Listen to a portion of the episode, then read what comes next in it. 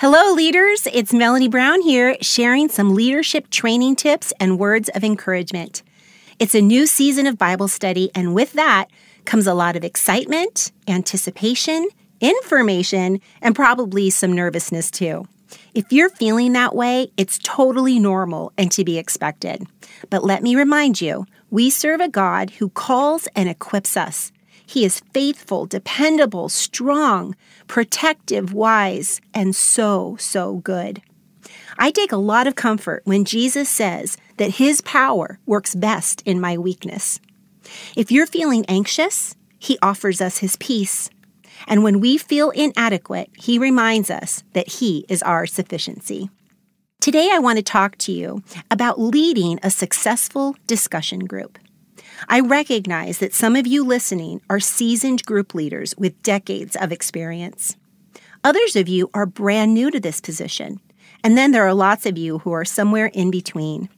And I pray that everyone will hear something that will encourage, equip, remind, instruct, or inspire you as you start off this new year. I'm going to talk to you in broad, general terms that you can apply to any Bible study curriculum some best practices, if you will. And then we'll touch on some specific strategies regarding the Minor Prophet series we're starting. You know, as women, we know that most women love to chat, right? It's so fun for us to connect. Women's gatherings are always loud with a lot of sounds, whether it's squeals of excitement when we see each other, laughter, or just a general hubbub of different voices talking all at once. It's beautiful. And as leaders, we want to harness that excitement and help guide them so that they can have an opportunity to experience a lively and meaningful conversation regarding God's Word. We know that the Bible is relevant for today, and it's necessary for us to know what it says in order for us to live abundant, victorious, and fruitful lives. The focus of our small group discussion should always be biblical. And you might be thinking, well, of course, Melanie, that's a no brainer. It's a Bible study. But it's easy for women to get together and go on rabbit trails or off topic. We never want our gatherings to turn political or just be an exchange of personal opinions. We want to continually point to the Bible because that's our authority and our covering. And our goal as group leaders is to make disciples to make disciples. A disciple is a student or a learner, and everyone is being discipled. We're either going to be shaped by the world or by God's word. As Christians, we want to be disciples or followers of Jesus. The Bible study lesson, whichever curriculum you choose, is simply the tool that we utilize to help bring understanding to the scriptures we're reading. It will point us in the right direction and ask us questions to help us discover the treasure found in God's Word. Our small groups shouldn't just be about gaining more head knowledge. We're not embarking on a merely intellectual pursuit, and we're not asking anyone, including yourselves, to become theologians. If I'm honest with you, when I first began Bible study, it was all about being the best Bible student I could be. I had perfect attendance for several years. My lesson was always complete. I highlighted, underlined, used commentaries to add extra information to the lesson. Don't get me wrong, all those things are good disciplines. The problem was that there was a disconnect between my head and my heart. I knew all the right answers. I could have won Jeopardy if the topic was How well do you know the Bible? I knew the facts. I could answer the question, What does it say? But I had a hard time with the questions, What does it mean? or How does it apply to me? I needed help making the connection between the truth I was learning and how it affected my life in real time. And that's where the beauty of the application questions come in. They cause you to think and respond to what you're reading. When we meet for a discussion, we do want to bring clarity and understanding to the text. But as a group leader, you're not expected to teach, be a counselor, or be an expert. However, as we discuss God's truth personally, genuinely, and authentically, we will learn and glean from one another. And that's how we're going to learn to apply God's word in our lives. 1 Corinthians 11:1 says, "Imitate me as I imitate Christ." And as we hear how others are living out their understanding of the scriptures, we get real time examples that motivate and shape us. So it's not about head information, but heart transformation. That's the fullness of what Bible study is all about.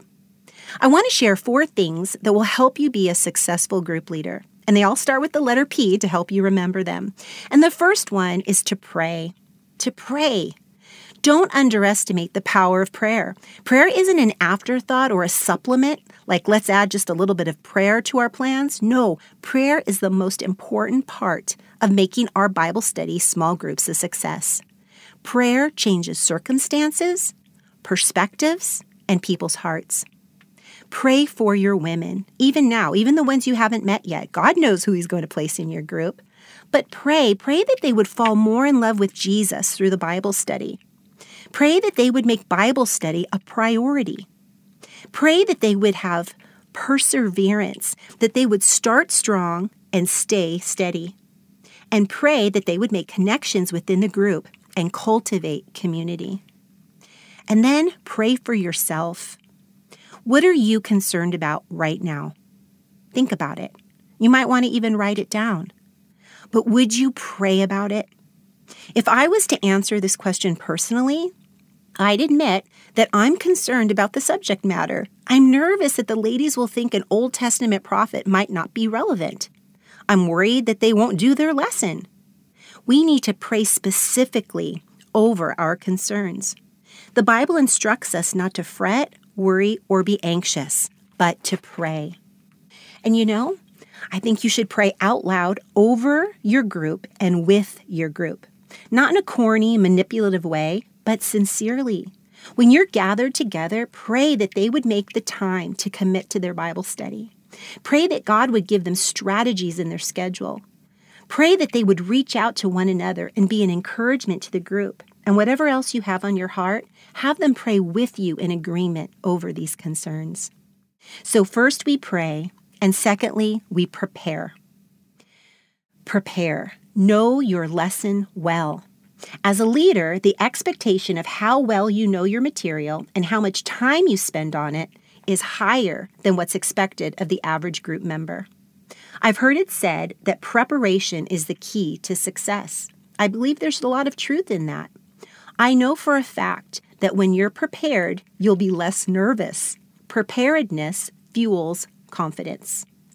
I've always suggested the three times a charm rule for preparing your lessons. And it goes something like this The first time through, you're working on it, as would any of the ladies in your group. You're doing the best you can, going page by page. But then you're going to go through it a second time. And this time, you're going to put on your leader hat.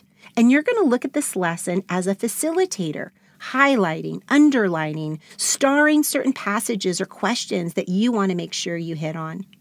And then the third time through is just a quick cursory glance over the lesson to refresh your memory, like right before your group's about to start. And I still think this is the best way to prepare. I want to encourage you to start the lesson early in the week. The more time you give yourself, the better.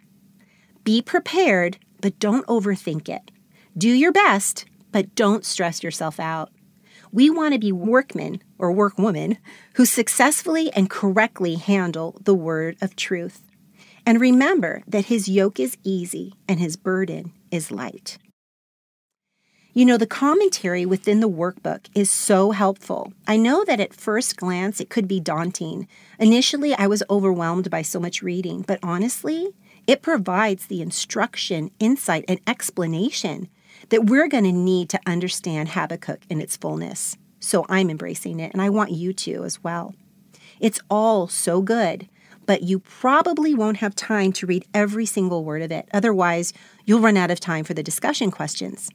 And even though you won't be reading it during group time verbatim, still encourage your women to read it completely at home. Highlighting is going to be of utmost importance. It's a great way to prepare your lesson. Highlight what you want to read during your group time. And you need to do this ahead of time, you know, during your preparation process. Otherwise, it will get super confusing if you wait till you're already in your group. Highlight key phrases, sentences, and paragraphs that will help set up the questions. In the past, I've given my small group a brand new highlighter on the first day with the instructions to highlight at least one question or comment that they want to discuss during the small group. When you do this, you're empowering your group to help with the discussion, and it encourages them to do their lesson as well. So we pray, we prepare, and the third thing is that we plan.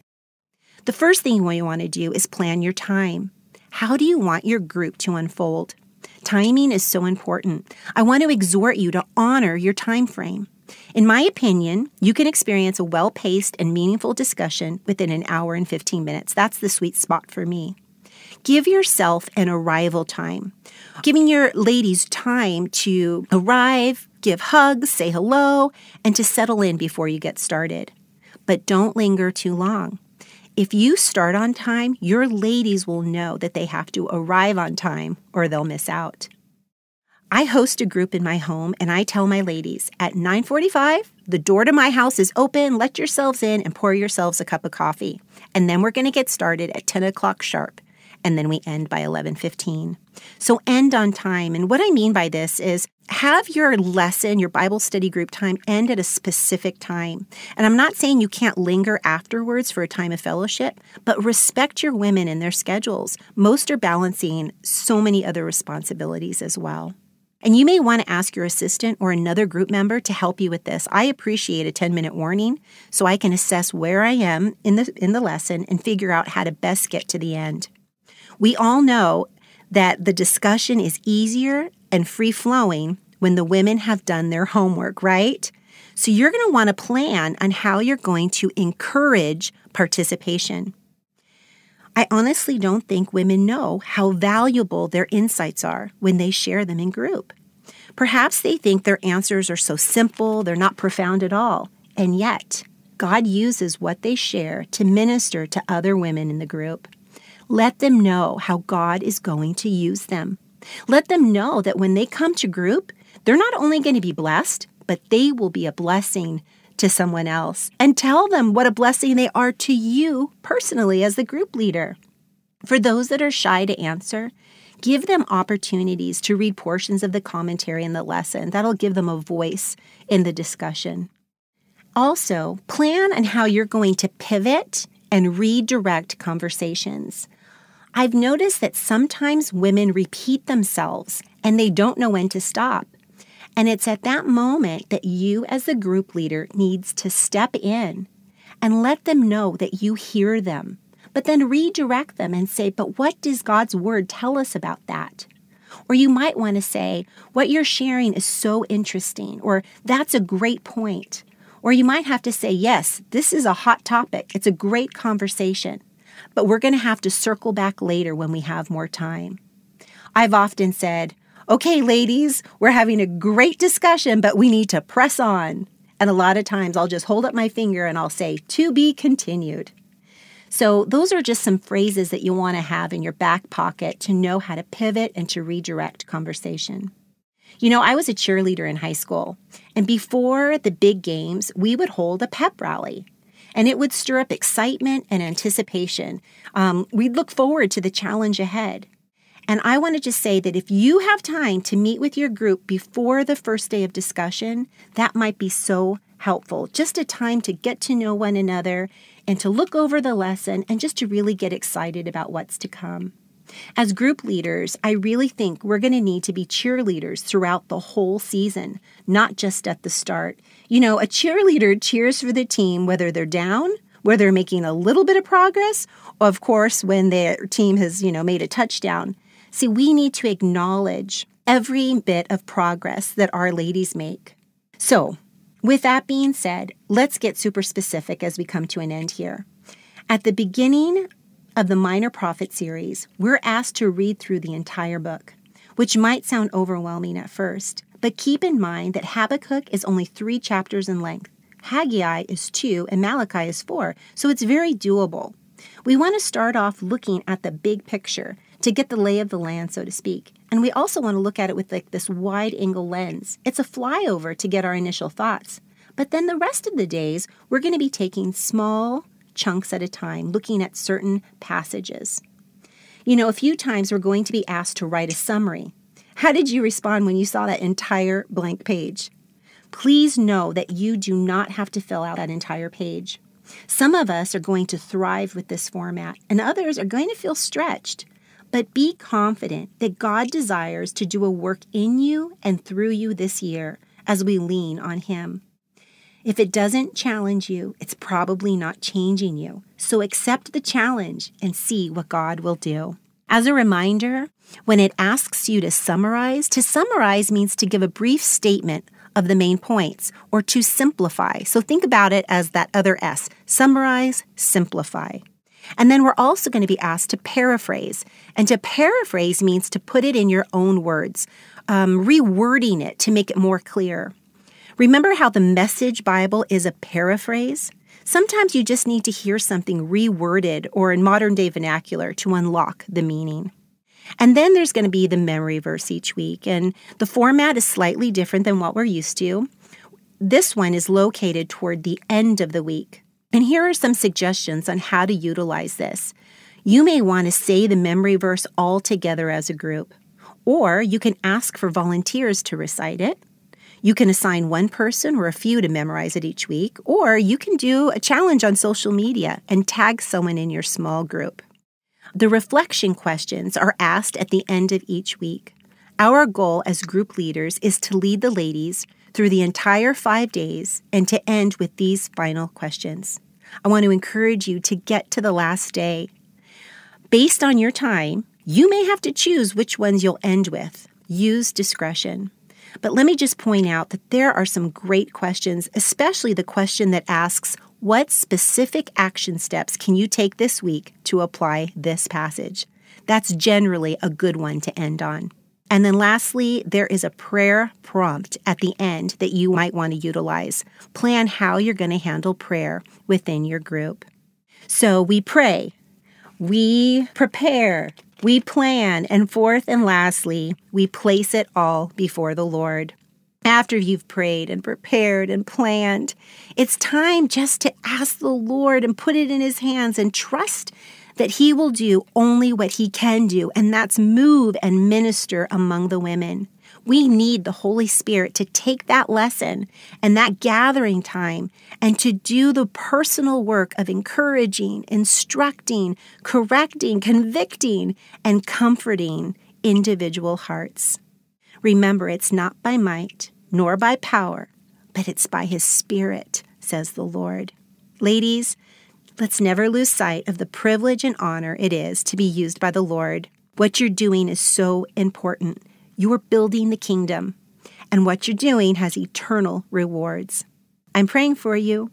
May God delight and surprise you as you lead this year. God bless you.